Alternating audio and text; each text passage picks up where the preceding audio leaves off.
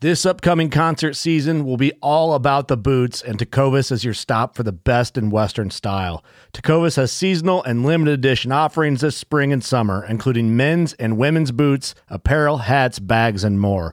All Tecovas boots are made by hand in a time honored tradition with timeless styles that are always on trend. And Tecovas has first wear comfort with little to no break in period. It's hard to find this level of comfort paired with this level of style.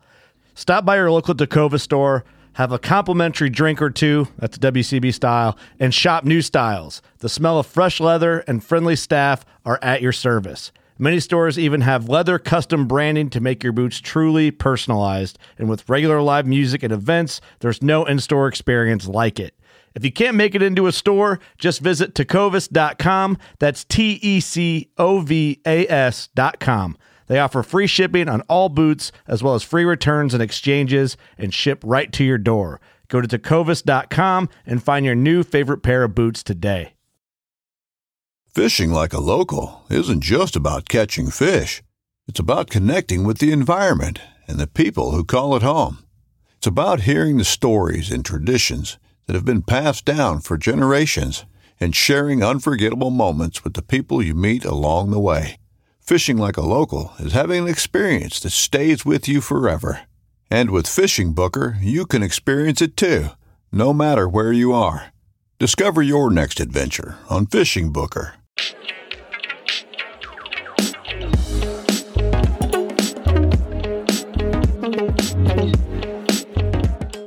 All right, welcome everybody to another episode of Tide Chasers. We got a special guest from South this time. Um, but before we get into that, just go through a few things here. You can find us at uh, Tide Chasers Podcast on Facebook. We are also at Tide underscore Chasers on Instagram. Um, all the links to where you can find our our uh, podcast on different platforms is going to be in the bio of our Instagram page as well as on our Facebook page. And then, of course, uh, we we strive to uh, entertain, so we we we do well with uh, getting feedback. So the feedback is very important to us. Um, positive feedback, negative feedback, whatever you have for us, just bring it our way. However, you know we we're just trying to keep this thing rolling. So like, su- subscribe, and share content. We got more exciting things coming. Welcome, Qua. What you got going on over there, buddy? How you doing? Good. I'm suffering from this sunburn from yesterday, being out all day. You know what I mean? Been been all day on the water. Fished the morning session, then took a little lunch break, then I fished the, the night evening session. It was a good day out. Yeah, you had, it looks like you had a pretty exciting trip getting your first striped bass on the fly, and that can't beat that, man. We got Mm. some exciting content coming up that with that down the road. But without further ado, I would like to introduce our guest today. It's Warren Reese from Run the Marsh down in Virginia. How you doing, Warren? Oh, I'm doing good. I'm doing all. I'm doing. I'm doing awesome. And we're Um, excited to have you on. Thank you. Thank you. I'm excited to be talking with you. So, give us a little feedback, like, or, or give us a little bit of a, um, you know, background on your influences. But first, if you could give us your social media um, contacts, uh, how we could find Run the Marsh on Instagram, Facebook, just to give our listeners a little uh, briefing so they can look you up and know where to find you. Oh yeah, absolutely. Um, so I am a co-creator of a page called Run the Marsh. Uh, you can find us on Instagram at Run the Marsh VA. You can usually just look it right up, but if you have to type it in, it is uh, Run underscore the underscore Marsh underscore VA. Um, and uh, we also have a website, runthemarsh.com. And on Facebook, you can find us under the same name, Run the Marsh VA. I got to tell you, you did really well with those underscores. It took me like eight episodes to get the underscores right. I was I was doing some uh I was doing some studying beforehand. I had to really practice. Qual and I, we both we both really screwed up the underscores a few times, and now we, we got it down. And Yeah, then me, me with the Facebook page, I couldn't get that right either, but you nailed it. So so why, why, why don't we jump right into it? Why don't you give us a little feedback on your early influences and and how you got started in the fishing world? Yeah, absolutely. Um, so growing up, I, I'm taking it all the way back. Um, growing up, my parents got divorced at an early age. Uh, I ended up staying with my father most of the time. He was a big fisherman, still is a big fisherman. Um, and he had taken all his money that he had left after everything settled down invested it in property, and uh, we were living out of a 28 foot Mallard trailer. But uh, we also had a boat. I think at the time, I can't remember what he had at the time. Might have been a 21 foot Grady White. Uh, and then after that, we had a 24 foot Aruba, but just dilapidated kind of fishing boats. And uh, we would go out fishing all the time. That was how we got away from things, uh, from everything that was going on. Just go out and hit the water. Uh, we'd go out. People would ask us what time you'd be back, and um, he would he would famously reply with nine o'clock, and whether that was nine o'clock p.m. or a.m. was you know kind of just up the bite. So I remember spending a lot of nights sleeping in a cuddy cabin just long enough for my dad to wake me up, have me reel in another drum or you know another double up bottom rig croaker, and just uh just fishing all the time. Elizabeth River, Lynn Haven Inlet, Rudee Inlet, uh, the islands out in the bay, Tube, Hot Ditch. Man, you name it, we were out there. We were doing it. So, that area as a whole has always been home to you. That those waters have always been your home waters. Always. And then, and then, how how old would you say you were when you first started getting out on the water with your dad on the boats and stuff? Uh, since I can first remember. I mean, honestly, since I was three and I can remember, but you know, my dad's got a picture of me at two years old on the boat, lowering my legs down into the mouth of about a 45, 48 inch striper. So I've always, just always, you know, when I started really casting and fishing by myself, I was five years old. Uh, my dad took me to Walmart. I got a six foot orca, medium light action, 1000, 1500 reel um, and I just carried that stick with me everywhere I went. It was like my sword. Can't so, beat that. Yeah, I mean, I, I think I started out on the the, the Shakespeare uh, the Shakespeare twenty dollar combo from Walmart myself. If you can get past that, you can you can do anything. If you can get past fishing with something like that, so I still fish with that stuff. I still do it. So now I've been following you guys. I, I don't know, probably year and a half, two years or so the, at the Run the Marsh page. How did you guys become Run the Marsh, and and who else is part of your your crew there? So Run the Marsh was started by me, Warren Reese, uh, and my very good friend and fishing partner Glenn Pizzanello. Um, there's also a third guy that we just kind of brought onto our team. Great addition. His name's Wes Armentrout. Killer fisherman, killer trout fisherman. Um, but we started just just me and Glenn were just kind of at the same time happening to get out of saltwater fishing because we were in high school, we were teenagers and just getting out of high school, and uh, we're more you know concerned with girls and partying than going out and fishing. And when we started to settle down, take stuff more serious, we just kind of picked up the rods and reels again and uh, texted each other and we are like, "Hey, you want to go bass fishing?"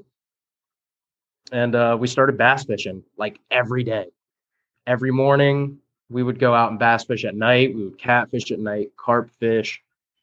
I mean, anything, anything you can think of, freshwater, we were into it. And uh, then just moved right back into the salt, started run the marsh. And uh, that was, that was kind of, that was kind of that. That's where the story started. Now, now, Qua and I here, we both are, are marsh guys. We love the marsh. We love the sods how did where did that name originate from? Is it is it pretty much you guys are on foot just slaying fish all the time in the back, or is there is there um, more of a meaning to that name?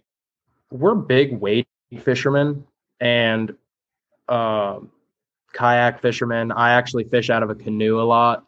Um, and just kind of stomping, tromping through the marsh. I mean, it's kind of just like a lifestyle. Um, you know, so so I was just kind of thinking, and I'll and I'll tell you the truth. I was in the bathroom at the ultimate thinking chair and uh, was like, man, what do we do?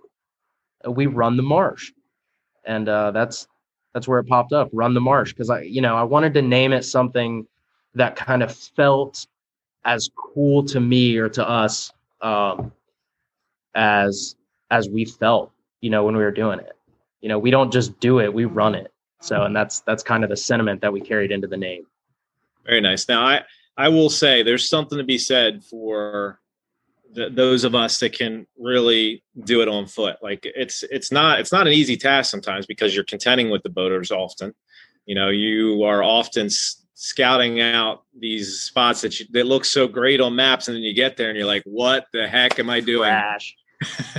So it's it's it's there's a lot of work put in. So you can't just drop gas in the boat and run out there and be like, okay, this sucks and move on. You got to track all the way back the way you got in there. So yeah, I I, I love it. I I love it until I hate it. Yeah, if that basically. makes sense. Until you gotta love it, walk back. Yeah.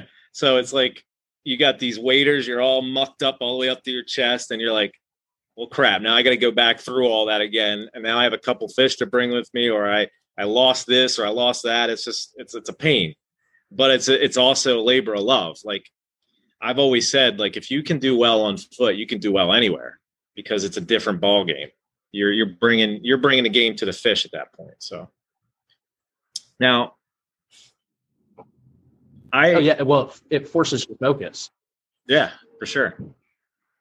Now I, I I come down and fish for Virginia Beach pretty regularly. I love it there. You guys absolutely crush. But more specifically, I see that you do well fishing at night. Um, I, I love fishing at night, but mainly I, I choose that because I'm not choosing fishing over my my family. I have three kids. I have a wife, so I got to split my time a little bit more than well. You you have you have something a little bit in that that range now. So, but I I, I got to pick my time, so I'm not choosing fishing over family. So is, is it by design or is that personal preference? You guys really like to fish at night because you get away from other people, or is it just it's just a certain thing about being out there at night and and doing your thing? It's definitely uh, it's definitely a, a good mix of both. Um, like you said, I've got a similar situation. Just about, I've got a fiance and a newborn. Um, but before that, uh, I just had you know I just had to warm the egg, so to speak. But it, it it's a combination of both. A little bit out of necessity because we have jobs. Uh, you know, we have families. We have things that we like to accomplish. You know, outside of fishing.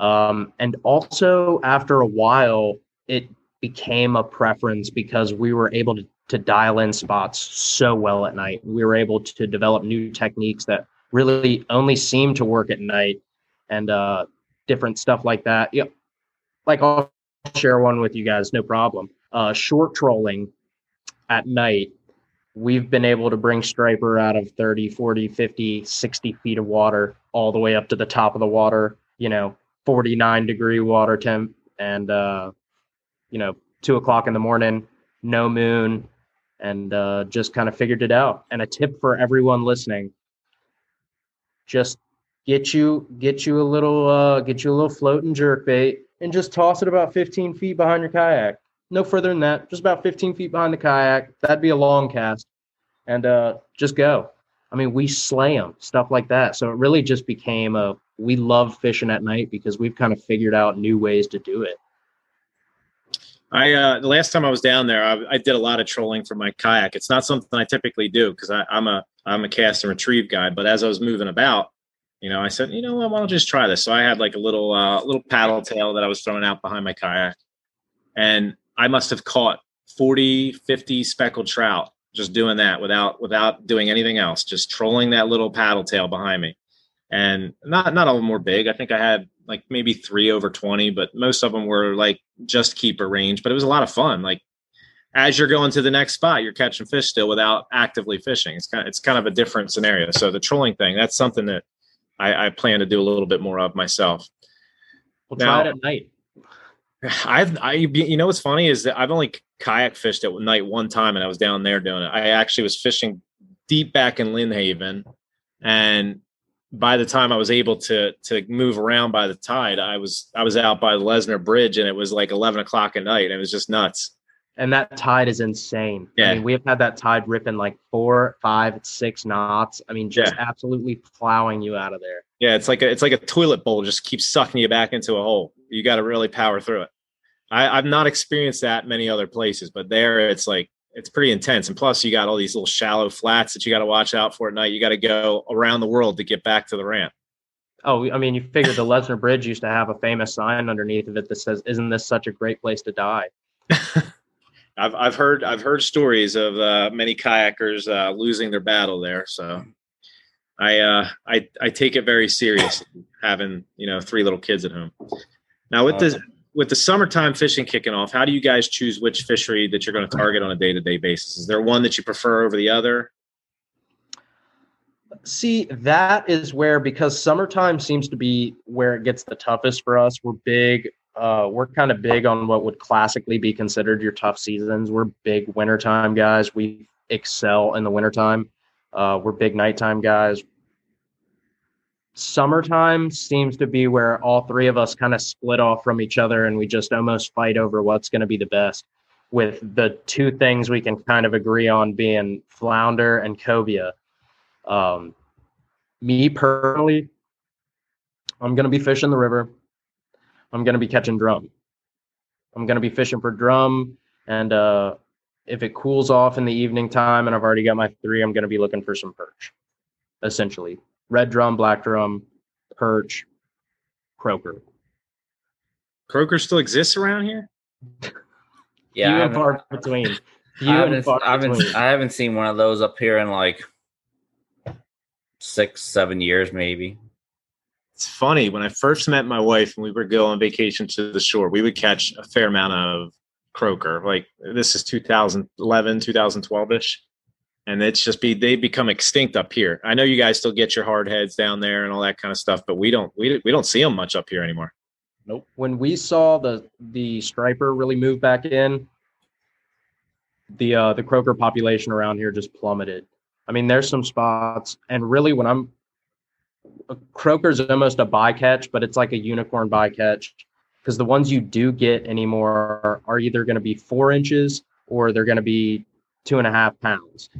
And uh, there's kind of no in between. So when you're dropping crab chunks down for drum and you manage to get one, you know, it's almost more exciting. So Yeah. Couple spe- they- they become special to you at that point. That's that's the way we look at some of our fish up here as unicorns that used to be here, like weak fish and things like that. We don't we don't see many of those anymore either. Now, is there a species of fish that you've decided that you need to spend more time, you know, uh, up in your game on? Like, is there something out there where you're like, man, I really need to, I really need to hone in on my skills here and, and improve on this fishery? sheep, We love it. We're we're sheep guys. That we we our episode that's going to be dropping this week is a sheep's head episode. I think perfect. I think between how many sheep did you put in the boat last year? 55. 55, Nice. four over uh four over ten. Nice. Caught my biggest uh caught my biggest last year. It broke my personal PB. It went 13 and some change. Yeah. That's a Jersey sheep too. That's a Jersey sheep. So 13, it was like yeah, it was like 13 20 or something like that. that's no that's Uh, no Chesapeake Bridge yeah. Tunnel sheep. Yeah, it that's, was- that's It's not, but you know, I get it. You guys are up north. That's awesome. And I can't say anything because my biggest sheep's head is probably about a pound and a half. So, Really? Oh, you yeah. got some good sheep's head fishing right there. yeah, but It- we got too much good fishing up here, Yeah. down here. It, it's it's really that, that's that's one of the things. Like when I come down there, it's like, crap. What do I want? What do I want to target? Because I love it all. I love redfish. Like there's nothing like throwing chunks of mullet at night in some lights and watching your your line just disappear on on a weight on a weightless hook. It's just amazing. It's it that I did that in the fall last year, and it was some of the most fun I've ever had. Oh, it's a blast. It was so much fun. Like 25 to 30 inch red drum, just pounding pieces of mullet. By the time your mullet goes under the water, it's gone. Your t- light, your t- line is tight, and it's on. It's so much fun. It's like wacky. It's like wacky worm fishing for bass. Yeah, it's it's ridiculous. It's like weightless mullet fishing. It's so so much fun. Now, so sheep's head is your only one that you think you need to to work on a little bit. Now, not that I need to work on, but that's going to be something that I focus on. I'm going to do a lot of do a lot of crab dropping this year. Uh, it's something I really enjoy doing, but really, I just kind of smash the creeks and and catch a lot of reds like that. Um, but sheep's head just it's just going to be something that I focus on this summer. Other than that, honestly, it's it might be um, just kind of unicorn hunting, sharks in the river, uh, maybe going to there's a, a certain area in Virginia that holds tarpon. I'd like to mess around with that some. It's just kind of unicorn stuff, just stuff if that uh that'll that'll really push me to to uh, to use some some fundamentals and just pay attention to my technique. You, you might you might see me out at that certain area because I know of that certain area and I've been meaning to to check it out myself. Yes, yeah, To, It's, uh, to get a, to get a, a Virginia tarpon would be pretty amazing. no kidding. Talk about that. Now that's a true unicorn there, and some of those ones at that place get pretty big, like hundred pound plus. Oh yeah, absolutely. You can. I mean, you can find videos of it. So If if you're lucky, people are pretty like tight lipped on that thing. they're tight lipped there. There's a there's kind of you can draw a line on the map all around. It's almost like a straight line, and when you draw that straight line through, you just notice that there's certain cities that all those guys are quiet because there's just something special in the water there. Yeah, for sure. Now I've been down there in the fall and I've seen people netting like cob mullet and seen them pull like 18 to 22 inch snook up in the nets. Have you ever seen any of that yourself there? No, I won't say where, but I've seen I've seen like six or seven of them get pulled in three straight three straight casts. No, I've seen uh I've seen some Jack Crevalle. Heard of some. Uh heard of some uh big uglies and shallow creeks, big big 90 pound black drum. Um cobia back in the rivers and stuff like that, but no, no snook. It, it's pretty exciting. I mean, obviously the global warming thing is a serious thing. You know, climate change is a serious thing, but we're getting to experience a lot of different fish and in our areas and your areas that were unheard of years ago. It's pretty it's pretty interesting to see how that change is happening right in front of us. Oh yeah, absolutely. Um, it's the the biggest thing I think that people are noticing here um, is our variety is kind of I don't know if it's our variety that's dulling down a little bit, uh, or just kind of our core species that are bulking up. I mean, we know they are. We know our striper numbers back in the Chesapeake Bay, as much as you know, as much as you want to pay attention to uh to to what the numbers say, they're doing good. The striper and the Chesapeake Bay are doing good. Uh, the more we can fight Omega Red, the better we're going to do on striper. Um, trout are just insane numbers, but you used to hear about a lot of just uh, you know African pompano, um, kings. We still get some kings. Um, wahoo in close. I mean, all kinds of stuff like that. And I just don't know if it's guys chasing after other things or what, but we're definitely seeing a lot of the uh, a lot of the the core game fish bulking up, like trout, striper, drum, stuff like that. Now, my spring, my, my with my spring fishing, I usually somewhere around March I start targeting snakeheads pretty heavily, and then by the time my favorite saltwater species open up up here, you know, the seasons open up for them, I'm over them. Is there like a fish that you fish so hard that you're like, man, I gotta, I gotta take a break. I gotta go do something else. Is there a fish in your in your repertoire that you have figured out so well that you just gotta you gotta move on for a little bit and give them give them some space? Yes. Roll your windows up because a riot's about to start. Speckled trout. I get so sick of speckled trout. Honestly, right now, I'm so glad it's gotten up into the 90s air temp here because that's going to drive those speckled trout into getting lazy up in these parts, down in these parts. Um, I get so sick of them by about December. I usually cannot stand speckled trout. That's strange because I, I I'm friends with a couple of Virginia guys too, and then they, they say the exact same thing. They're just tired of specs. Like we're up like we're up here like Please Man. let us get some let, specs. let us just get a spec. just let us just get one. And those guys are like specs. Uh, but see, here, here- here's my one theory that I think why your where's why tarpon, more of these pelagics are coming in shore and whatnot. You guys have recently, in the past few years, have developed a really good run of shrimp, like like harvestable size shrimp. Absolutely. Like it's even you guys even developed a fishery for it now. So I'm thinking because of the warm water, cold Gulf Stream or whatever might be, bringing this warm water up, the brown shrimps are moving north, and as they're moving north, they're bringing game fishes like tarpon, snook, you know those kind of you know species further up in in the search for them. Especially you know shrimp, they love they love marshes and stuff like that. So I'm not surprised that you'll find tarpon in the backs and stuff like that. I mean, even up in Jersey, we've had sightings of tarpon up here. We've had we had dead carcasses of manatees up here. So oh wow. yeah, so I mean, it's this global warming thing is playing a big role and a big deal with all these species. So, Oh yeah, say- absolutely. Food follows the sun. So yeah. I'll, I'll say this: I I fished down there. Uh, maybe yeah, it was last year. We we entered the Chesapeake Bay from a creek that was probably thirty miles or so out from the Chesapeake Bay Bridge Tunnel, maybe more than that. And the creek that we launched out of, there was six, seven inch shrimp just jumping in the air right into the boat. Like you couldn't even move. Like you could hold a net out outside the boat and just just catch them as you're going. And we were, we were casting that them, and we were shrimp like six, seven inches. So and they And- hold they hold that way until uh the first of the year.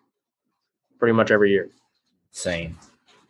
it it is, it's nuts. Actually, yeah. I mean, that from from what I was told from my buddies who I was fishing with, it's it's like this has been a three or four year thing. It's happened in the last three or four years, which uh, aligns with what you were saying, Qua.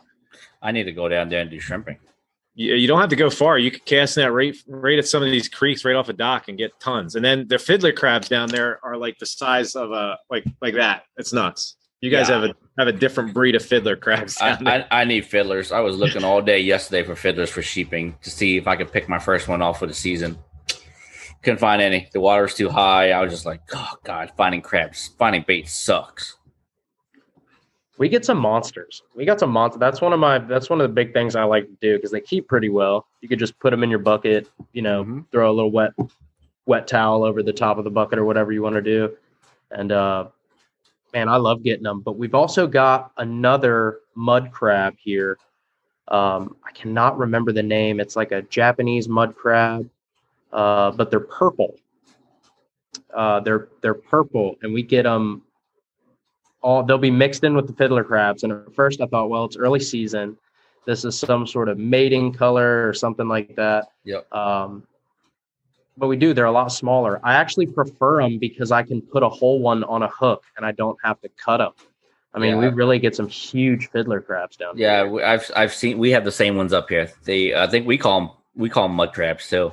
Um, we get them mixed in with the fiddlers while picking them out. They're they're they're kind of darkish. They have that little like a purple tint to them. They're I mean they're once in a while we'll we'll find a few and they they make really crazy good sheep's head bait. Oh, I- I- awesome. I'm a, I'm a sheep. I, I'm I'm a fan of fiddlers. Qua here prefers other like the Asian shore crabs over the the fiddlers. I if I could fish fiddlers all year long, I would.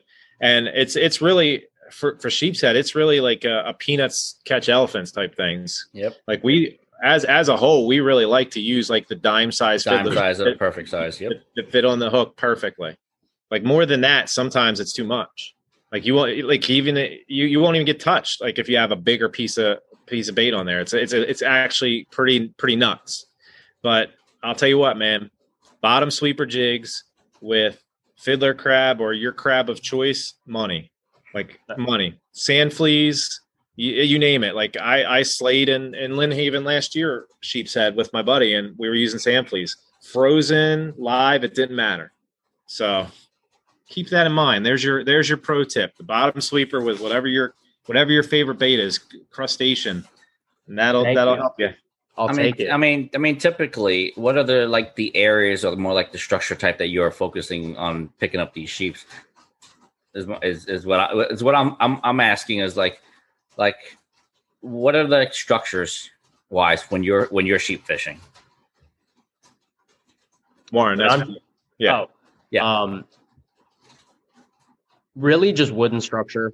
Structures Wooden structure because that's kind of what what I know as far as picking fish off. like um, like would this be back really- in, like would this be back in like the marshes like off of docks and stuff like that?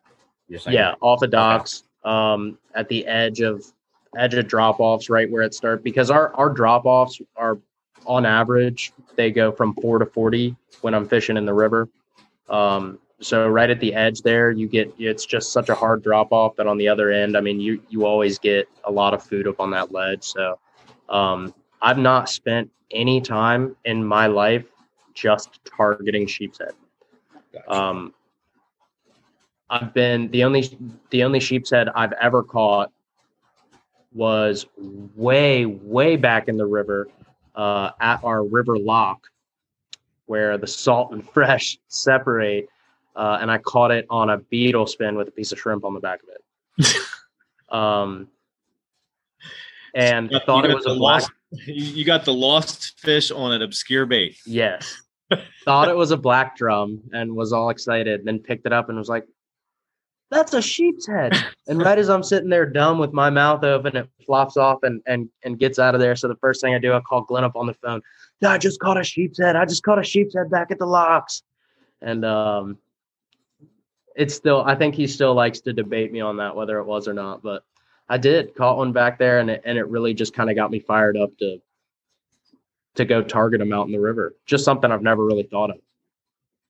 Well, I can I can give you some spots in your backyard where you can catch them. I would appreciate that. the, the guy the guy that's 400 miles away or 350 miles away, I can give you some spots. Don't make me come up there and trout fish. Good luck. Yeah, good luck.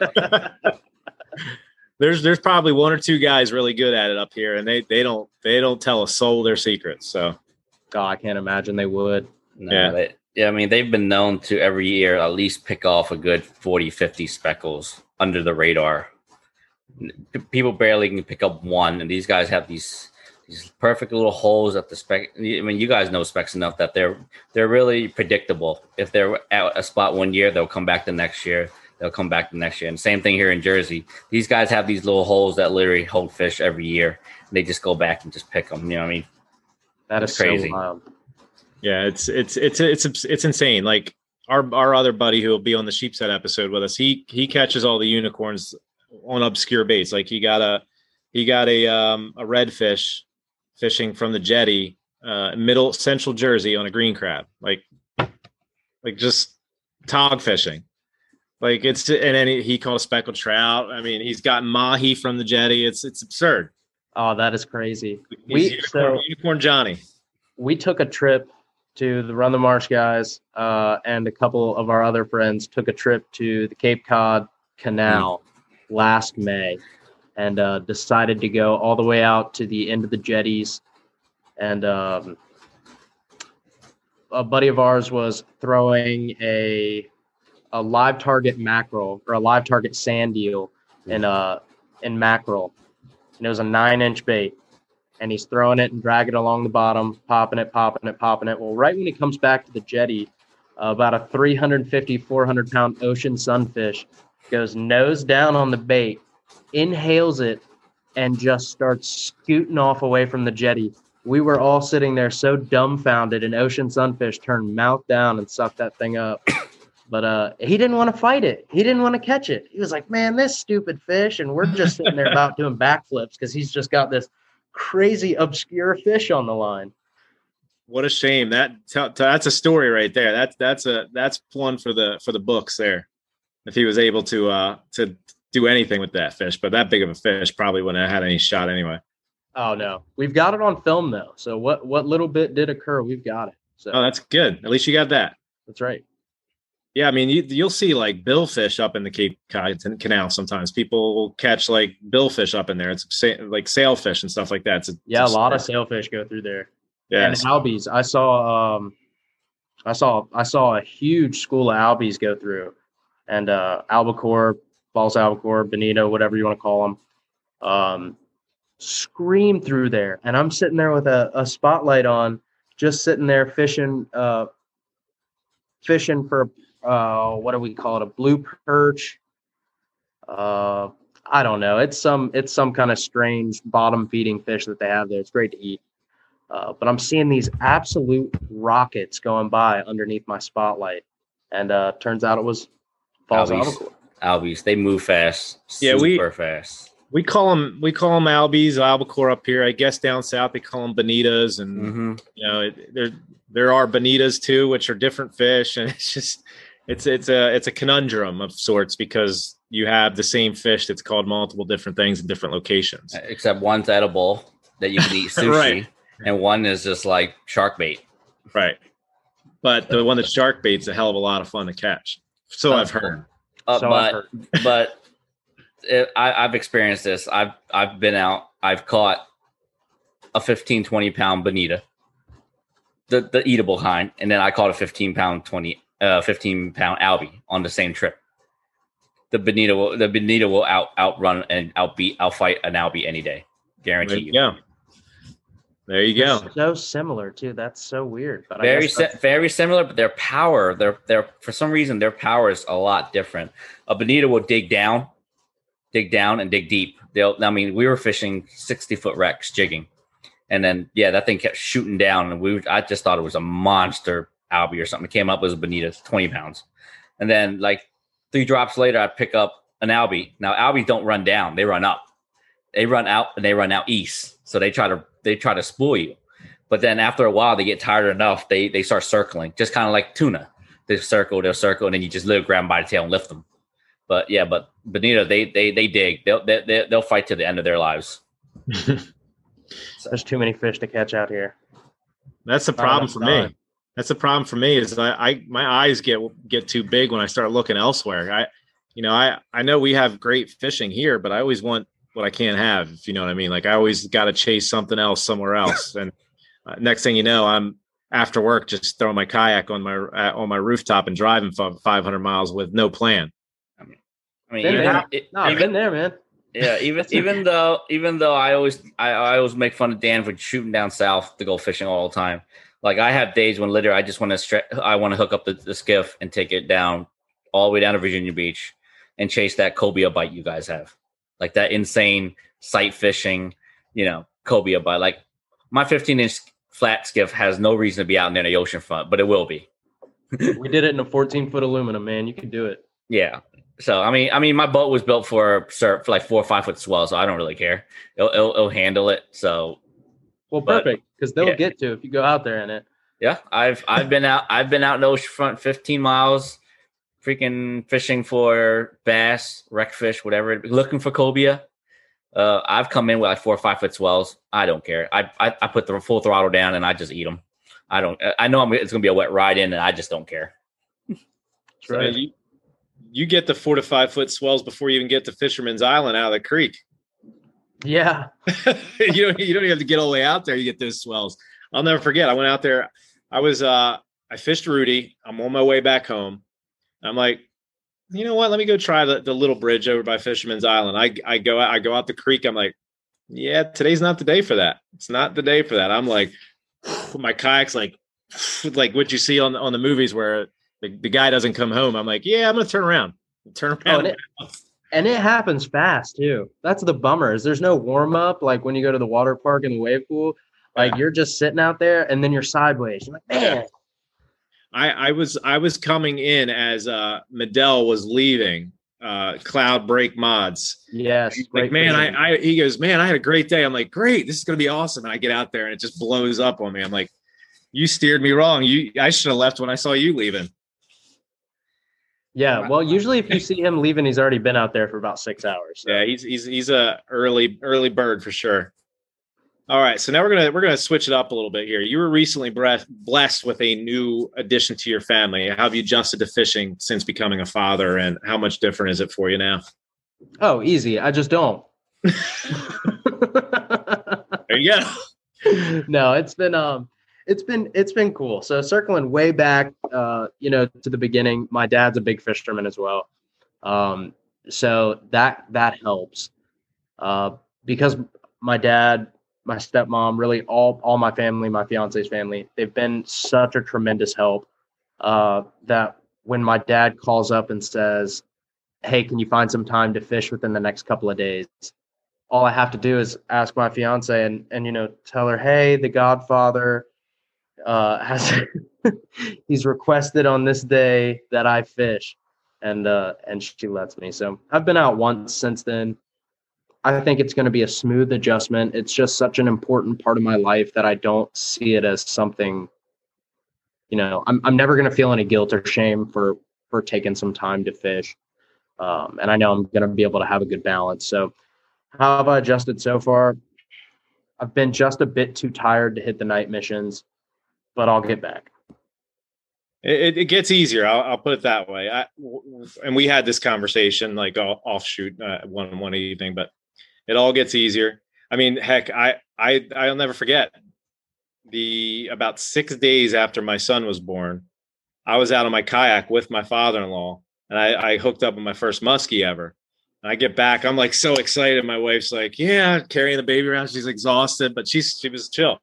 And it's like everybody's like, "How in the world were you able to leave your your newborn baby home with your exhausted wife and get out and go fishing?" I'm like, um, she just said it was cool. I mean, I was fishing with her dad. You know, there that was a point where he and I would see each other more than I would see my wife sometimes. Like we we were we were fishing a lot together from the kayaks and all. So it, it it's it's a balance for sure. Um, oftentimes you'll feel like you're doing the wrong thing by choosing fishing over your newborn or whatever it may be, but eventually it gets really awesome when you can take your kids with you.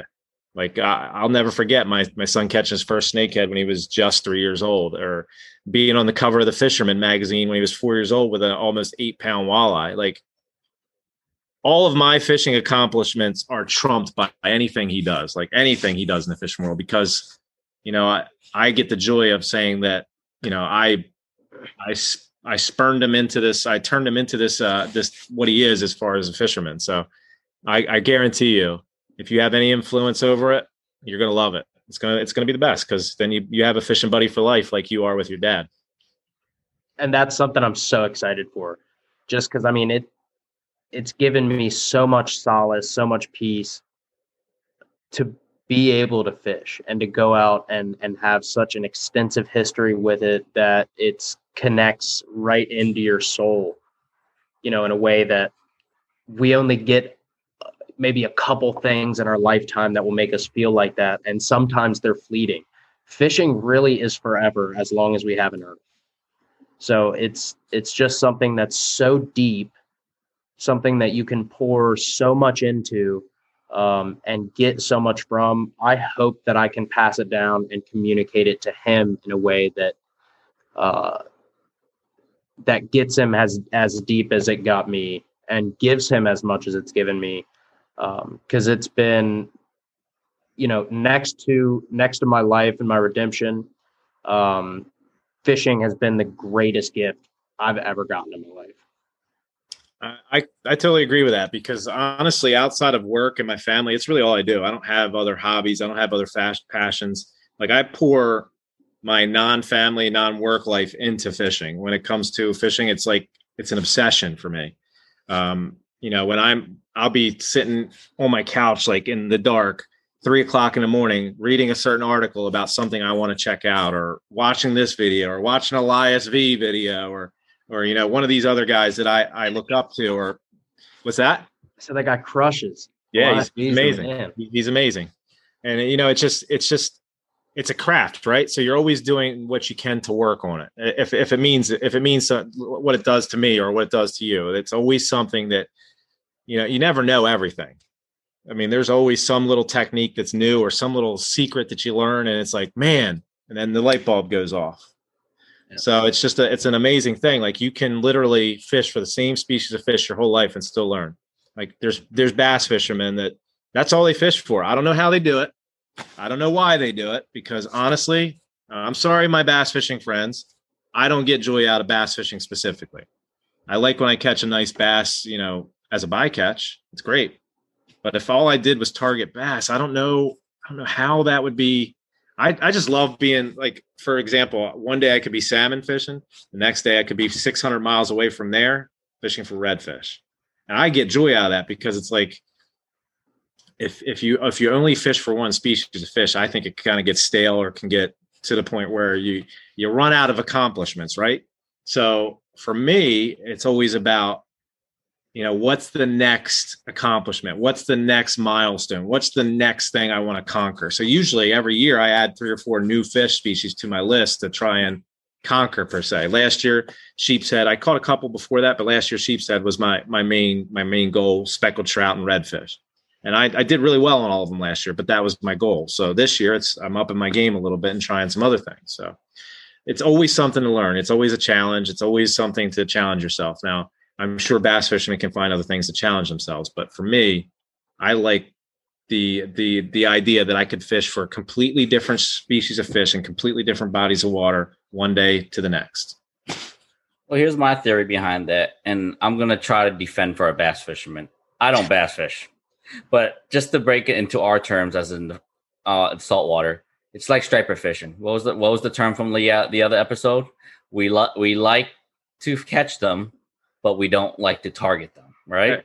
So we lo- love catching them, hate love, targeting them. There you go. Love catching them, but hate targeting them. You know why? Because how many different ways do you think that we can catch striped bass? There's trolling, there's live lining bunker, there's top water, jigging, deep jigging, uh, suspended jerk baits. Uh, this year I'm going to be throwing mirror lures at them, twitch baits. Mirror lures are incredible. Yep, and I'm going to try to catch striped bass on them this year. Uh, we can catch them on the troll. you know, you can catch them on Get the fly. spearfish for them. You can spearfish for them. You can catch them on the fly. Flutter spoons. Flutter spoons. Uh, if you get bored, you could throw frogs for them. Whopper ploppers. Yeah, whopper ploppers. You know what I mean? There's so many ways to catch one, and that's oh. and that's the kind of like the same thing as largemouth bass. You know, you can top water, same thing. Top bar, live shiners, wacky rigs, finesse rigs, finesse worms. Yeah. Literally, any there's multiple ways you can catch bass, and I'm assuming that's what intrigues bass fishermen because, and then with bass, there every season they react differently. You know, pre-spawn, post-spawn, warm weather temperature, cold front temperature, hot temperature. Same thing with striped bass. That's why I see it's kind of like the same layman's terms for us too, because striped bass kind of acts somewhat with largemouth. When the temperature drops, bass act differently. Temp- tides drop, the bass act different. No, stripers act differently. W- waters are too hot. Where are they at? They're deep in the channels. No, if it's a nice, cool, overcast day, where they're at, they're up on the flats warming up, and you can throw top water at them. Do you know what I mean? So it's kind of like, yeah, we we love striped bass, but we hate to target them because they're so finicky. There's certain days they want this, certain ways they want that. But I guess that's fishing, right? It challenges us to upgrade our um, style of fishing and always trying to learn new stuff. Like me, just like you guys would have said, I'll be sleeping. I'll I'll literally wake up at 4 a.m. and like, oh shit. I'll jump on my phone app on Navionics and I'm like, I remember just driving past this hole the other day. So I'll search on Navionics and I'll look at the uh, the line contours and I'm like, that's it this is the hole I saw last week on my on my fish finder. I just remember this clicked in my head. So I'll literally load it up on my Navionics chip for my fish finder, and then the next next week I go out, I'll plug it into my fish finder, and I'll literally drive to that hole, and I'll lit there. I'll drive around in circles on my boat, just literally side scanning, down imaging the whole hole, just so I know what the layout is down there. So listen, I get it, but it's still bass fishing. That's still bass fishing. I'm sorry. I'm I, I, I, don't don't get me wrong. I I used to be like, for example, um, bluefish. used to hate them. I'm okay with bluefish now. I just don't want them crashing the party when I'm fishing for other stuff. If I can go out and target bluefish specifically, I'm okay with that. It's when I'm fluke fishing or flounder fishing and I lose thirty dollars worth of gulp in about ten minutes. That's when I hate blue fishing. All right. Hey, They, are the uninvited guests to the party. Okay. That's the, when I hate blue fishing. The blue but, fish blue fishing sucks when they're smaller than two pounds. Okay. When they yeah. get to about five to 10 to 15 to 20, that's a whole nother ball game. And if you've already experienced that like two, yeah. three weeks ago, I, I, we took you out and you you got to see what these 15 pound bluefish do. Yeah. They they wreck gear. Yep. I, I mean, I've been there. I've I've I've thrown over $350 worth of plugs away on bluefish on one day of fishing. They you broke off. It. They huh? oh, I loved, I loved every minute of it. I loved every minute of it. You know why? It's just they destroy gear, and that's I, I like that.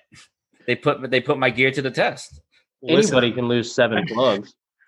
Yeah, yeah. Literally, I lost eh, dude twenty five bucks a pop on a plug. They, they don't care. They they they they'll, they'll eat it all, you'll just sit there and just cry about it. But you know what? It's fishing. I, I get it. I get it. But I'm a dad of three over here in in a in this big house that's the you know I I got I gotta I gotta be frugal and I don't want my gulp getting destroyed. That's all there is to it. I mean, why is that so hard to understand? Man, I, I, always come to my come to crash my party. No, well, they don't. I had, I had a lot of fun. I had a lot of fun catching them that that time a couple weeks ago. So it did change my mind a little bit but so I'll put it this way: if I'm specifically targeting bluefish, I'm in. If it's uh, if it's something else and and they come in and destroy my stuff, then I get annoyed. But it's all good. Warren, have you guys got any big runs of uh, choppers this year or no? I know Virginia Beach used to get them really good in the back. Yeah, I was in Rudee. I'll even tell on him. I don't care. Mhm. Go fish for him. no, we yeah. last year, last year we didn't really see it. Year before that, it was nuts. Year before that, it was nuts. Um, last year it wasn't real big. They're starting to to, to flow in. Uh, you know what we call Tailor Tailor blues. Yeah, Tailor's like five, ten pounds, somewhere around there, seven, ten pounds, something like See, that. our our our Tailors are like two two to four. Oh, all two day to four, yeah. long. yeah, we call those cocktails up here. So, and our Tailors are like our, our Tailors are like five to seven. Uh, Gators are like ten to fifteen, and anything over fifteen is a freaking gorilla. See, What's we're so and our, the colloquial terms are so nuts because I mean I'm sure there are people that would follow that, you Yeah. know, that those Yeah. names here, uh, but really, me and the people I'm around, it's a it's a Tailor, then it's a Mhm. Gator, then it's a Chopper.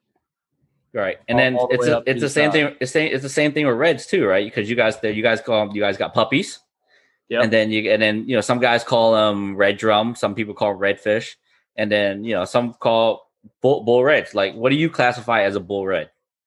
Uh, that is a heated debate that we It's have always quite heat- often. It always is. uh, if I had to say like what is a bull red, they're not going to start filling out for their length really until they're about 34, 35 inches. That's where I'm going to start calling them a bull. Um, under that, I'm just going to call it a waste of uh, four minutes. uh, but then once you get back into the slot, they're all pups or slots. Okay. So so slot size fish are pups, and then bigger than that, waste of four minutes. Any anything anything anything after five is a uh, is a bull. See see in Florida because I grew I'm uh, I ra- I was born and raised up in Fishing, Florida. So bull reds were just for us every day. For down Florida, we we call anything over forty a bull, and anything below that is a is a not worth to keep throwback. And because that's I mean, really, that's really kind of how it is here. I mean, it's really 40 is where you people really start calling them bulls. I'm Yeah. going to call it a bull at 35 because I want everyone to win. yeah. Um, and yeah, See, I'm on the opposite end of that spectrum. I don't like watered down accomplishments. I, I like I like the bull red to be 40, a cow striper to be 40, a tide runner weak fish to be 10 plus, a doormat flounder to be 10 plus. 10 plus yeah Um, you know, snakeheads, they've got this distinction of a dragon. A lot of people are calling 10 pound fish dragons, but they're so easy to catch. I don't think it's special at that point. I think the dragon has got to be 15 pounds and up. That's a heated debate I have with some of my friends, and I got a couple of them convinced that it makes sense. Like when you can go out and catch, uh, like I know a guy that's caught probably two, 300 snakeheads over 10 pounds. Is that a special fish at that point? I don't think so. No but i mean how often do you think we can go out tomorrow and pick up a 10 pound snake I guarantee you, if I tried the next two weeks, I could probably get three of them. i'm about to raise you on this bet i'd like to see it I'm about to take a vacation. All right. I bet you. I, I could get three. I bet I could get three 10 pounders if I really went after it. If I took my kayak out, which I never do, I bet you I could. all right you heard it first here on the podcast guys i'm betting with dan when it when, no wait how are we betting this because we're releasing this in a few weeks so, so here's here's the thing. What's going to have to happen is we got to have a starting point of when the bet starts in two Okay. weeks. So, are we talking about two weeks from today or two weeks from no, I mean, it's got to make sense, right? So, I got to be able to get my kayak out. It's got to work where I can actually get some fishing time in. So, maybe my next four day, uh, my next four days off, I'll really pound it hard. all right well well be we'll, two weeks from now. we'll make this announcement on our um on our instagram if dan can catch three doubles in the next whatever two weeks he he calls a date i'll take him to texas roadhouse you can get the get a, ste- a steak dinner on me Oh snap! I'm in. I just want the accomplishment of catching three three double digit snake heads in two weeks. I don't need Yeah. the steak, but if you're going to offer up sna- steak, I'm in. yeah i'm Yeah, Steak for snake game over. challenge. steak for snake challenge that's what it is man Ga- game over, buddy. now, now, I, getting back to what we're Okay. chatting about. I've seen that you guys often travel south to fish. Uh, how often do you come up north, and do you have any other trips planned uh, where you're going to be targeting other uh, other species that you don't typically target in your area? Like, for example, you talked about your Cape Cod fish uh, fishing experience. Do you have any other trips like that planned? Do you have any further south trips planned? Anything like that? Any f- freshwater trips inland, things like that? So we, I really haven't been planning a, a whole lot of trips with the guys. Um, I know they've possibly put together a couple things. I'm always interested in going up north, especially up north in the salt. Um, I just think it's a neat, a neat. I just remember, you know, a few years ago watching Elias V videos, thinking like, man, I'm trying to go up north for a little bit. So uh, haven't haven't planned anything. I definitely want to go back to Mass. That was awesome. Uh, we're constantly in North Carolina. We like to go to uh, uh, we're constantly in North Carolina. We like to go out to uh, Neuse River area, uh, out there, Trent River. We've got a good buddy of ours, um, Dana Tabarini, Captain Dana Tabarini. Uh, he's he's an amazing captain, and uh, he takes care of us. So trips planned. I think the next things we're really looking at is Florida. I think we're going to try to do the the um, bullseye trip, do some peacock fishing, knife clownfish, stuff like that. Those are those are a couple on my list, and the the clown knife fish, the bullseye snakeheads, the tarpon, obviously, peacock. The, the I got to get down there after those. Those are on my list for sure. But Don't, don't That- forget the that's ghost. Don't forget the ghost of the flats. Bonefish. Bonefish. that's right. Bonefish. You can't forget the ghost of the flats, man. Man, Glenn is wired up on bonefish. Glenn Glenn wants to go chase some bonefish. I want to go chase some. Uh, I want to chase some food. I want to take some home and eat it at the end. I mean, I'm just I love fish, and uh, I'm into that. Those bonefish videos are insane. Mm-hmm. It's hard to kind of put it together when you're watching someone do it on the fly. Yeah. You don't really have much of a concept of what's going on. When you when you see one of those eight pound bonefish take someone on spinning gear, it is like a whole nother world of fish run. Yeah, they they they take you left to right. It's like lightning. It's like lightning speed. They're one of the fastest fish I've ever seen take off. So it's it's insane. Um, but the invite's there. If you ever come up to our way, Jersey, just know you always have a flats boat to hop on. My boat's always open. You know, what I mean, I, I mean, I don't know if you fly fish, but I'll take you out fly fishing. If not, we could stock the marshes, uh, top water bass in the morning, stripers in the morning, and then we can go try to hunt down that double digit sheep any day you want. You know what I mean? It's there. Oh, And, absolutely. And then what you know, we'll hit bridges and stuff and see if we can pull out a couple tog and stuff. You know, whatever you want to do, man. I don't do much. I just, I just love to put people on fish. I'm I'm over like I'm over the stage of actually catching fish myself nowadays because I fish so much that I've caught what I wanted.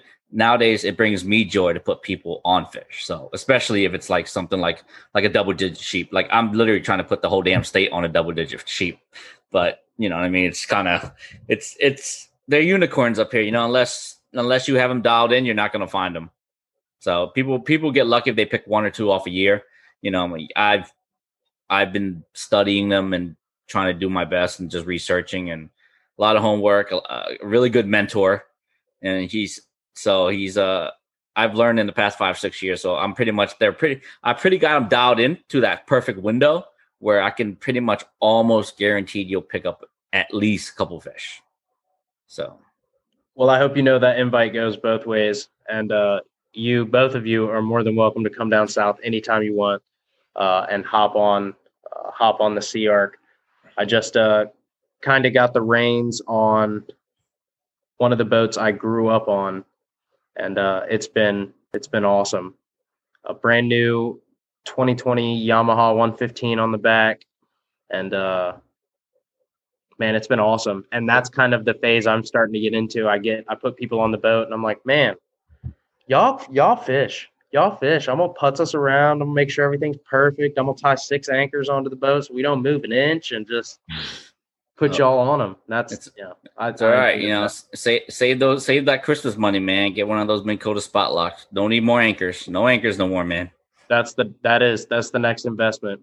Yeah, I got I got one, and it's it's a game changer for me. It's literally I don't even know what an anchor even looks like anymore. Like I'll I'll, anch- I'll anchor offshore in like 50, 60 feet of water and just hit lock, and it'll literally I'll just sit there and wreck fish. Oh, they're awesome. I fished on boats with them, and yeah, it man, is. I mean, they're it is. insane. Yeah. Yeah, But- now that you now that you got that uh that that little uh that little uh future fisherman, hopefully we get another stimulus check, right? There, there's your spot lock right there. That's what I'm saying. One more, just one more. I'm so sick. Stimulus was good to us fishermen last year. That's right. So now let's say you have two hour a two hour window to fish and you you have you you're you're going to go out you're going to catch some fish you want to bring a couple things home to eat. What is your confidence fish? Like I, I'm, I'm assuming it's probably speckled trout but what is the fish where you if you got two hour window that you you want to bring a couple home a couple home for dinner what are you doing? Where are you go, what what are you targeting? Uh, I'm taking a pack of red curly tail gulp uh, with a white uh, quarter ounce jig head. I'm gonna tie it on, uh, and I'm gonna go catch a couple puppy drum.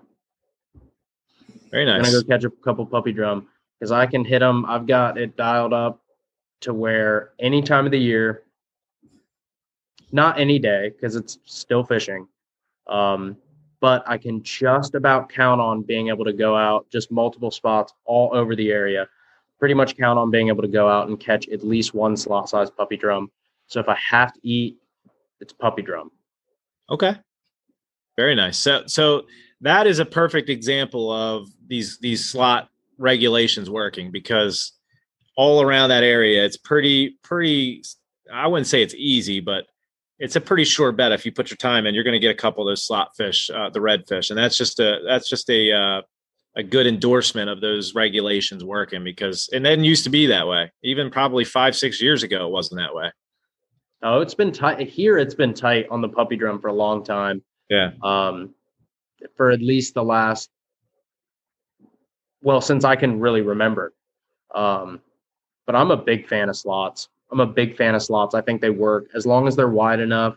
Um, as long as there's been enough, you know, research put into it. I am a huge fan of slots.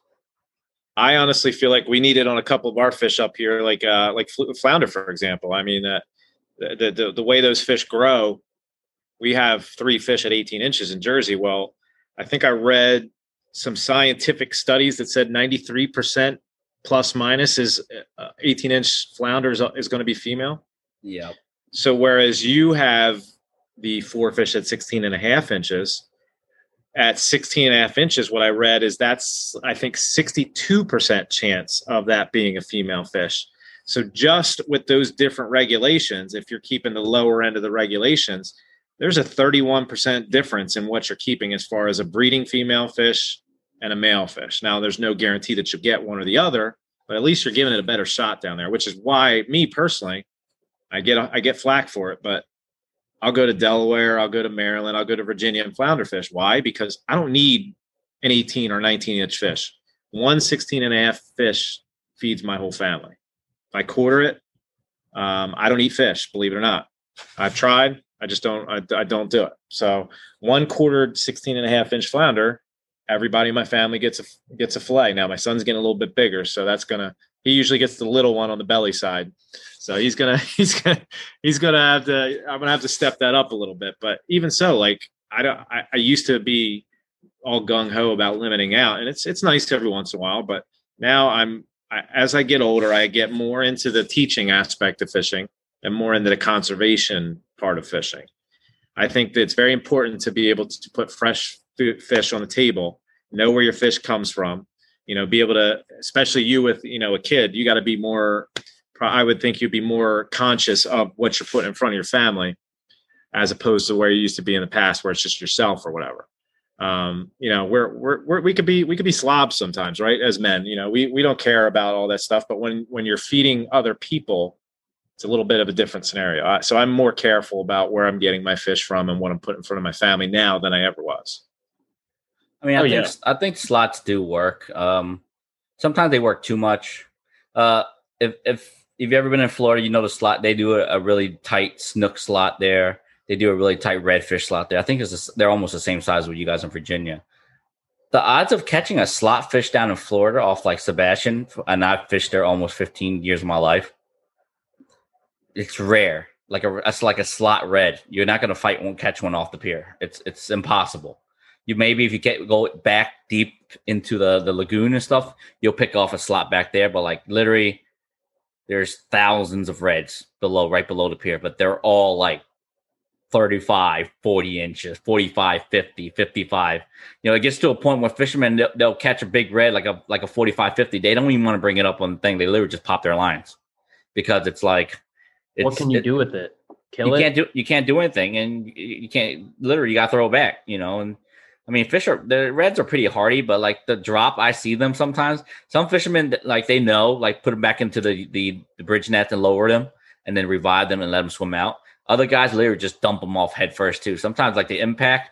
I mean, I think I guess it would be great. It's it's healthy because they get that big jolt of oxygen through their gills as they're being dropped in. But at the same time, sometimes I feel bad them dropping them that high. So it's kind of like. So now here's here's my question to you, Warren. Do you think if they impeded a a slot regulation on the striped bass that it would help? Because we have, I mean, we have that. What are you guys at? Uh, are you guys out? Are you the same as us? One fish over 35 or 38 or the one fish below 35 um so we are 18 to 34 i think we do have a slot for a oh okay so you guys have a one for 18 to 34 ours is one and fish we have for yep. we have a trophy season where it's like one fish over 34 or 30 okay oh yeah their regulations is a lot different than ours it's Dan. so okay i've asked game wardens mm-hmm. i've asked marine police uh, I have even called the Virginia Department of Game and Inland Fisheries. Nobody can give me a clear representation and a clear breakdown of our striper laws. Striper get played with so much. It is so gray area ambiguous what laws they really want to make with striper in Virginia that it's ridiculous. Um, it's frustrating Sometimes I don't even like catching striper or keeping striper during the season because the laws are so ambiguous. You really have no clue whether you're a poacher or not. Um, it's a little frustrating. What they need to do is clear it up. I think the slot's a great idea. They just implemented the slot recently. Um, I like it. They need to really start clearing up on how we can fish for striper in the bay. It's it's it's nuts because you have your regulations and Maryland is 10 times worse and it's their their their game fish. Like, you know, you got these you got these fish that are highly touted down there, and then they have this trophy season where they just completely blow it up. Like the trophy season needs to go away. Number one, in my opinion, it's fine to catch and release, but why why why put why why keep breeders? I, I just I don't I don't get I don't get the science behind it. I don't understand. And then in Maryland, if you're on a boat for hire, you can keep two fish. Whereas if you're a rec guy on, on land, you can only keep one fish. Like, why is there a difference?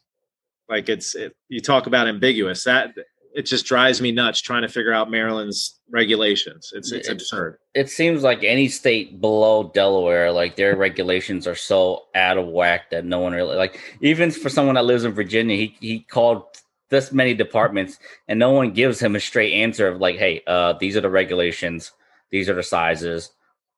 Different he called different offices and they couldn't even figure out what the real regulations were. Now you can read it, but it's like, you know, if on the fourth Tuesday, if you put on your left true. sock first in the morning after you get out of the shower, so uh, true. you have to get two fish over 28 and release them backwards before you can keep one. And then if you didn't rub your ear sideways three times, you can't keep any fish that day. And yeah. you're going to jail. exactly. Sir.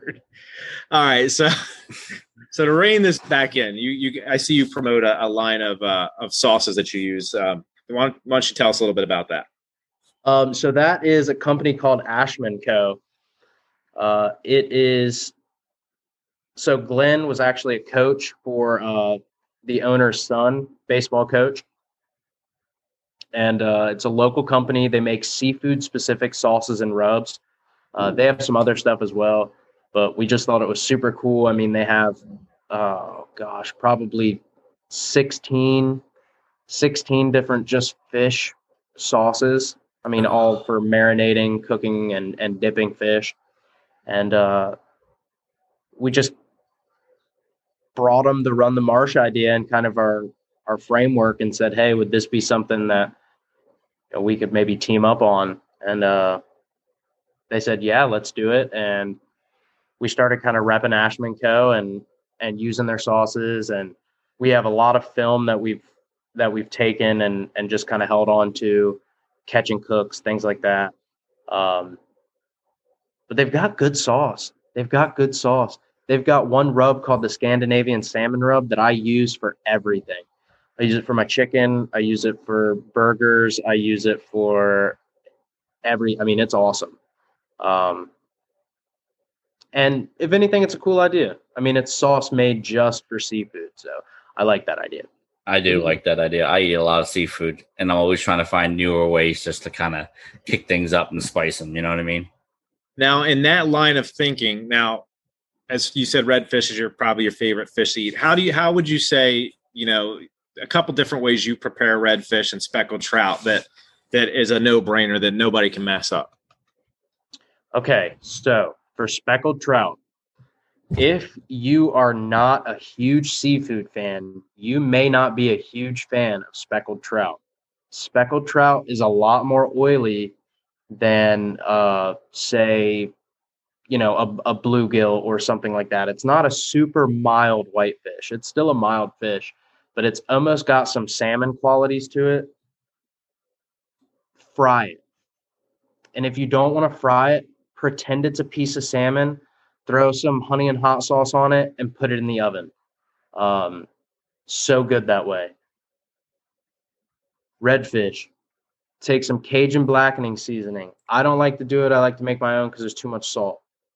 But uh, you just take all the all the spices that are red, and then some pepper, and you just chop the side of the redfish off. Just pull the fillet right off. Keep the scales on. Keep the skin on season the meat side, drop the meat side down on your grill, flip it after two minutes, close the cover, let it cook for another six minutes, pull it off, and you will have the best meal. I promise you. Blackened redfish on the half shell is the best way, the easiest way to prepare a fish. Yeah, that that's that. I would say that is probably the the one preparation that I, I hear from pretty much everyone. Our buddy Kyle goes down to Louisiana every year and they they bring back a bunch of redfish, and that's that's his go-tos too. So I've never heard anybody say anything bad about that preparation. As far as speckled trout go, um, my kids like milder fish, so when I bring some of those home, uh, I got to do a little bit of more work to uh, to kind of prepare those fish. So one thing I've done to kind of firm them up because they're a little bit more of a uh, like a fragile flesh. Um, not quite as bad as weak fish. I've only ever kept one weak fish, and I had to because I gut hooked it. But you talk that that's a whole different story. Weak fish compared to speckled trout, you'd think they'd be pretty similar. Not at all. Not at all. Now weak fish um, are like cotton balls. Yeah, it's you could like get you could have like just you take a spoon and roll all the meat off of there so easily. It's just the flesh is so fragile. But speckled trout, what I've done with it is I will um I'll flay it completely clean. Um obviously bleed all the fish at no matter what anything you're harvesting you should always bleed personally in my opinion but I will soak them in a saltwater brine for about an hour to two hours, and then I'll wrap them in towels and and let them um, kind of, I guess, firm up overnight. The saltwater brine seems to make them a little bit firmer, and it's a little bit easier to cook them, and it takes some of the gaminess away uh, from what I found. Um, but my my kids like fried fish. It's if it's brown, my kids are in. So yeah. Uh, we'll, we'll try and grill a couple different things here and there. I'll make like fish cakes. I made some really good fish cakes out of speckled trout that everybody loved. Um, we did that for uh, like a seven fish dinner around the holidays one time, and it was a hit.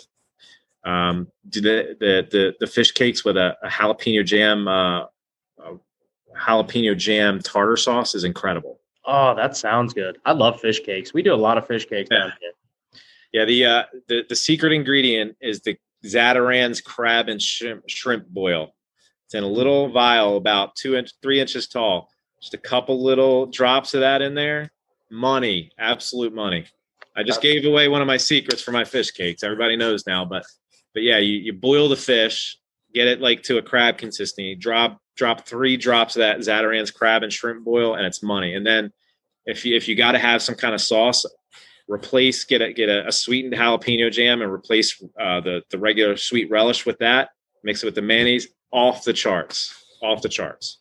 And guys, don't go listening to that recipe and think that you're a spice demon and you're going to put about eight or 10 drops of that Zatarains in there. No, Because it will blow your back end off. I'm telling No. you. and not only that, your house will stink for days if you have too much of that in there.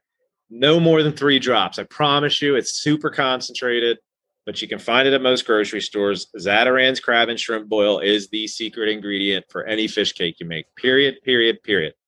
Agreed. Well, Warren, it's been an absolute pleasure chatting with you, brother. We we've had we've had a great. We could go on forever. I mean, we I think we've just talked for about an hour and twenty minutes. It does it feel like we just we just hopped on. So, um, any any other social media plugs? Your your I know you're pro staff with Ashman, and then maybe uh, another company. You want to you want to talk about that before we hop off? Oh yeah, absolutely. Um, so we also work really closely with a clothing company called Attaboy Southern Apparel Co. Um, the owner, Todd, he's a great guy. Um, we've just we just really get along well. We mesh well, um, and we're we're part of a we're their inshore pro team. They also have an offshore pro team. Just killer guys all around. Um, we we definitely like to thank everybody that supported us so far. Uh, you know, we we sell our own clothes as well, so the people who have who have purchased that, that's awesome. Um, if you'd like to be uh, added to our order list, feel free to DM us on Instagram or our email at runthemarshva at gmail.com. Um, yeah, that's that's pretty much it. Thanks, guys. Thank you so much. This has been a blast, and you're right. We could definitely go on forever. Um, so I almost feel bad not having the other guys with me, but they said go ahead, charge it. You're the spokesperson. So Hey, we'd be happy to have those guys on at some point too. So Yeah, it, we, we, we will be we will be circling back with some of our guests because we have we have some unfinished business with some folks. So Yep. this and, was and the good. fact that we uh I mean we want to re our next podcast with you guys, if we can get you all maybe two you guys, even all three you guys on, you know, like we'll dig deeper into like the fishing aspect, like the, a day in the life of a fisherman in Virginia Beach. You know what I mean? Like literally Oh, yeah. ta- tactics, techniques, stuff like that. You know, no spot burning, but you know, just just if, like an everyday Joe schmo like me that never fished Virginia Beach a day in his life. If I was to drop in, you know, figure plan I plan a trip in two weeks. You know, like I would listen to this podcast and kind of get a, a hang of what to bring to at least be able to pick up a fish or two just for like you know just because it's the very first time there and we would love to uh literally sit down with you guys at a full round table and literally just have a guy talk day just about tactics we would love that too. I mean, that's what we do. That's what we do. The only secret, you know, the only secret we have is the dance we do after we catch the fish.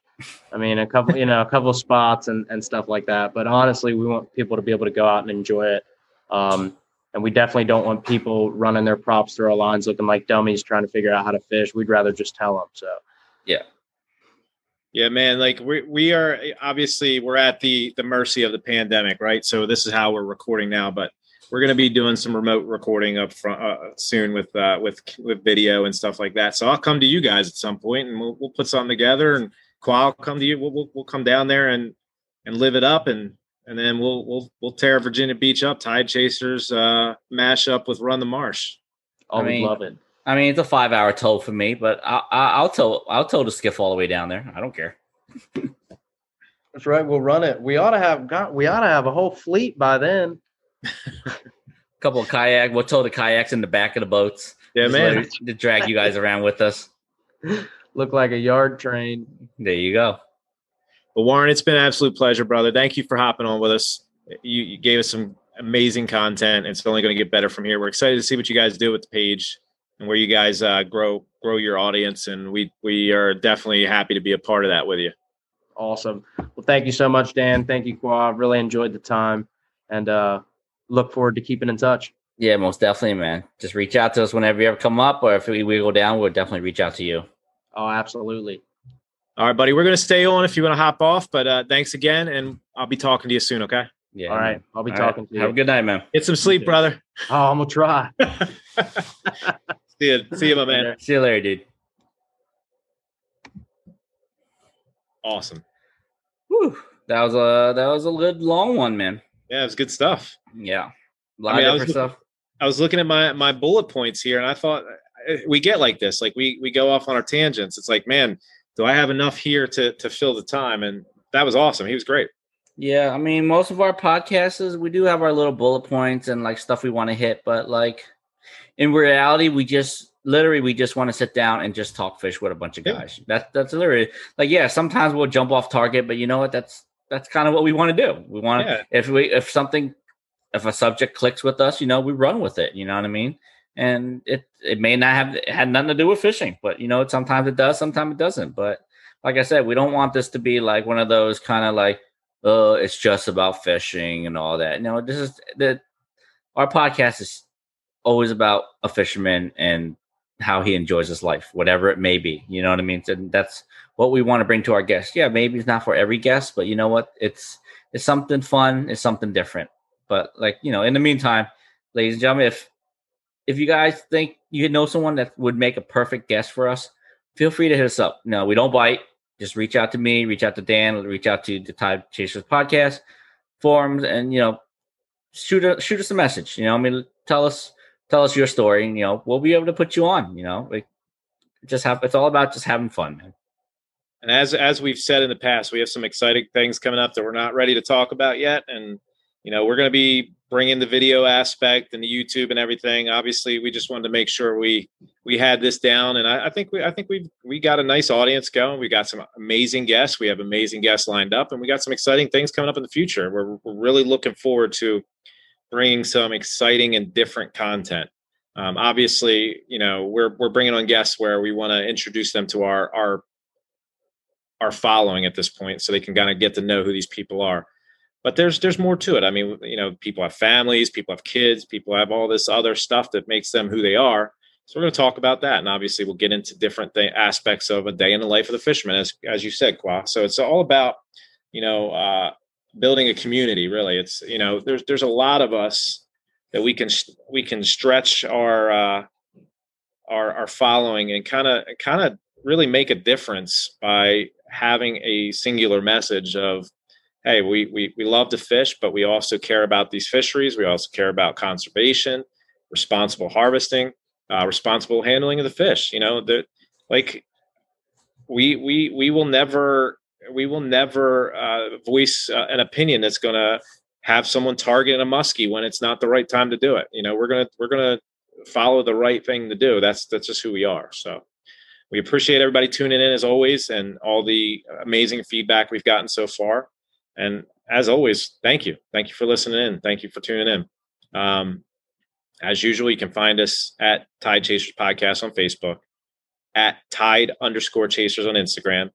Um, you can find all of our podcast links in the bio of our Instagram page as well as on our Facebook page, and really just just just kind of give us an idea of, of, of future content that you want to hear. Uh, if there's a specific direction you want us to to take an episode, reach out. We've had people make suggestions and we've ran with it. So it's just a matter of, you know, we're we're just two people. There's a lot more content possibility out there that our guests, our followers will will be able to to, to kind of highlight for us. So, but as always, we really appreciate you tuning in. Yep, sounds good to me. Once again, ladies and gentlemen, thank you for tuning in with us. Check us out on the platform that Dan just mentioned a few minutes earlier. Um, beside that, stay tuned for our next podcast. Tight lines, everybody. Yep. Good night, tight lines, everyone.